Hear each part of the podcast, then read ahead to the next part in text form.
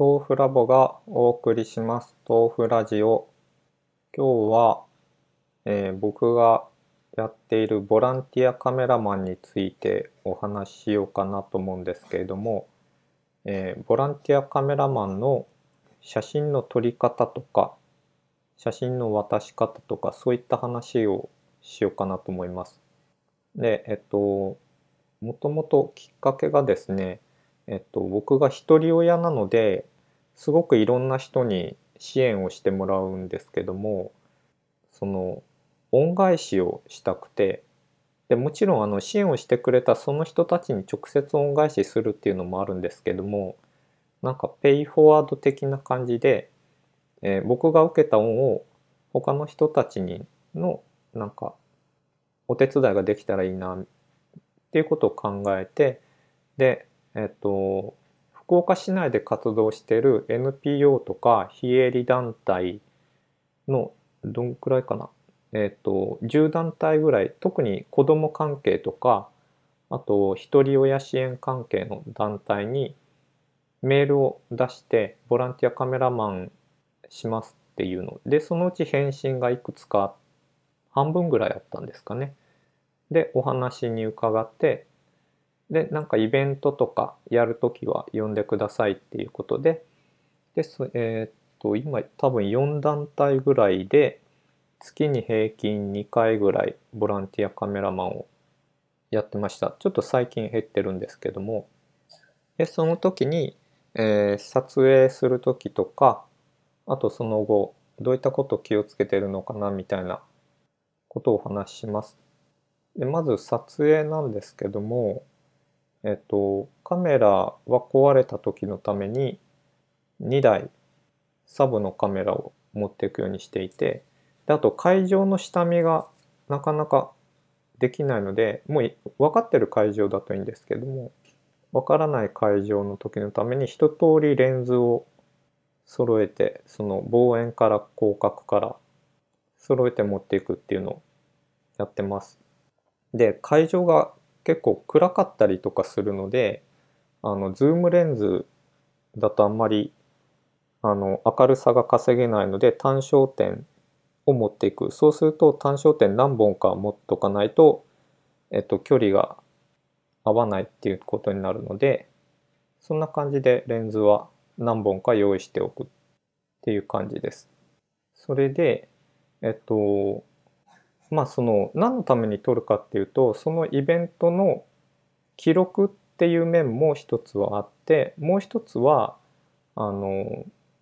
やっぱり日本の NPO とか非営利団体って広報活動が得意なところとそうではないところがあって僕が声をかけてるような団体さんってその広報があまり得意ではないところが多いのでそこで広報で使えるような写真を撮ろうってことで始めてます。でもちろんあの IT の方の知識ありますので SNS とかあとウェブサイトの相談とかも受ければカメラマンと関係なくそっちの方のお手伝いとかもしてます。なので、えっと、まず活動の記録としては、えー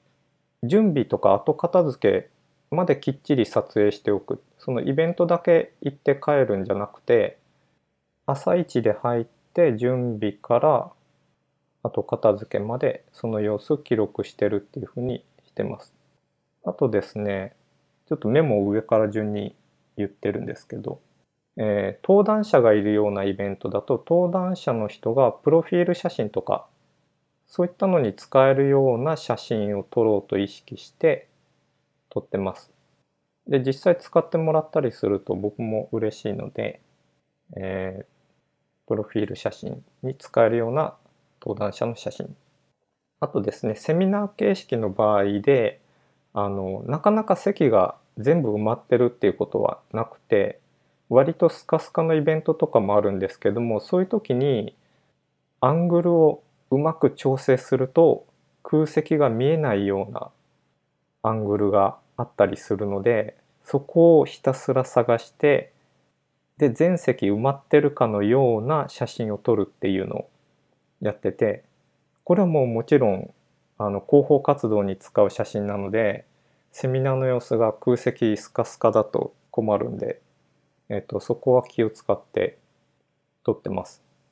あの角度が前後左右だけじゃなくてあの目線の高さから撮らずにちょい下げることによって空席を目立たなくするとかそういった感じで撮ってます。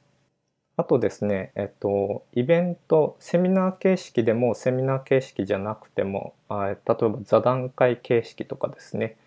そういった時に、えー、参加者の顔出しが OK かどうかっていうのを事前に確認していて、でこの人はダメとかっていう場合も一応写真は撮るんだけれどもそれを出さないようにするとかっていうのはやっててでそれと別に、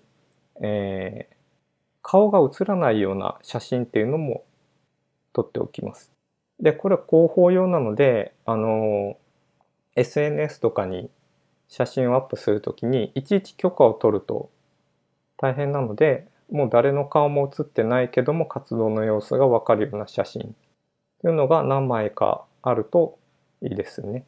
で、えっ、ー、と、撮りやすいのは、例えば参加者の人が何か一生懸命メモしてるような写真とかだと、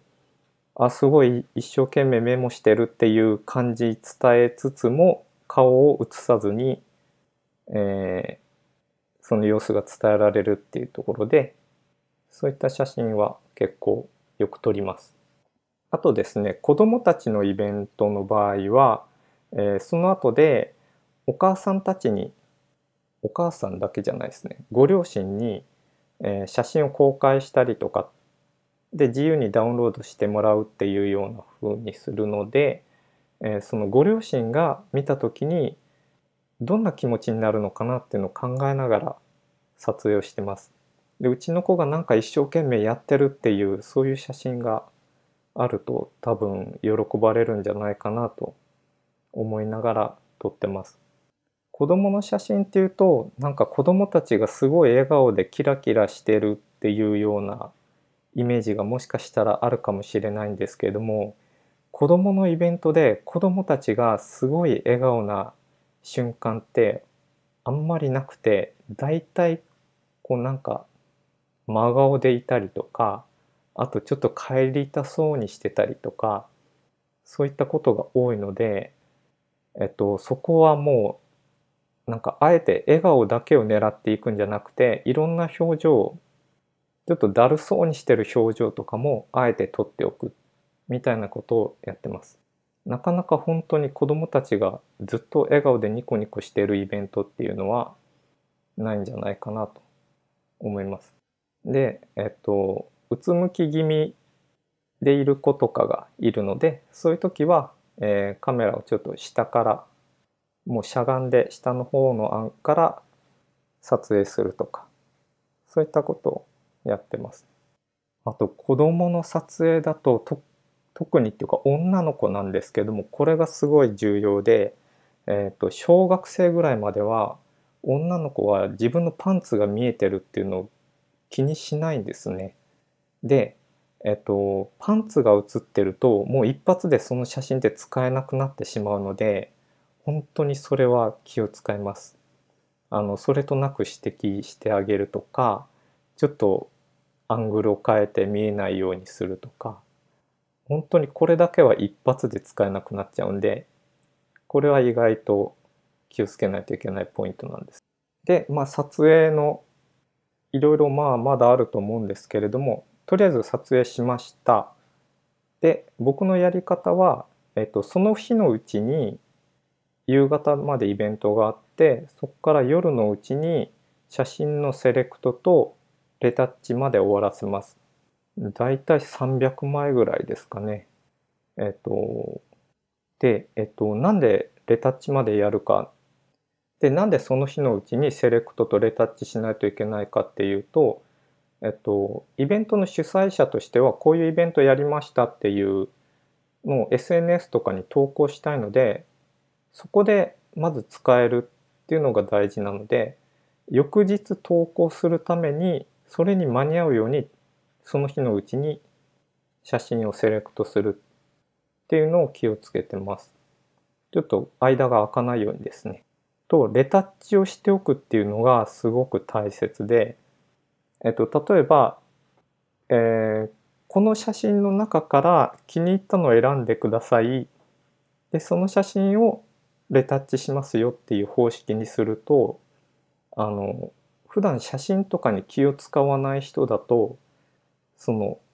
撮影した側からすると全然いけてない元データの写真をそのまま使っちゃうことが多くて、それだと、あの、クオリティがあまり高くないので、広報としての効果もそんなに期待できないなっていうのがあってだから、えっと、その日のうちにやるのでしかも300枚ぐらいあるんですね。でそれを100%レタッチ100%のクオリティでレタッチするっていうのはできないのでせめて80%ぐらいはちゃんとした写真にしてでそれでお渡しするっていうことをやってます。でそうするとまあなんとかそれをそのまま使ってもらってもまあそこそこいい写真ってことになるのでいいんじゃないかなと思ってちょっともう撮影一日動きっぱなしで疲れていてもその日のうちにセレクトとレタッチっていうのをやってます。という感じでえっとボランティアカメラマンなんか他のいろんな種類のカメラマンがどういう活動なのかは僕はよく知らないですけども、まあ、ちょっとボランティアカメラマンならではのこうコツとかそういうのがあるんじゃないかなと思って今日お話ししました。でそれでえっとまだまだ福岡市内いろんな団体さんがあると思うんですけども多分10団体ぐらいにしか案内のメール送ってないのでうちにはまだ案内のメール来てないよっていう団体の方いらっしゃいましたらもしボランティアカメラマンが必要であれば声をかけていただければと思います。ということで今日はボランティアカメラマンの撮影なんでしょうテクニックかな撮影の裏側をお話ししました。それではまた。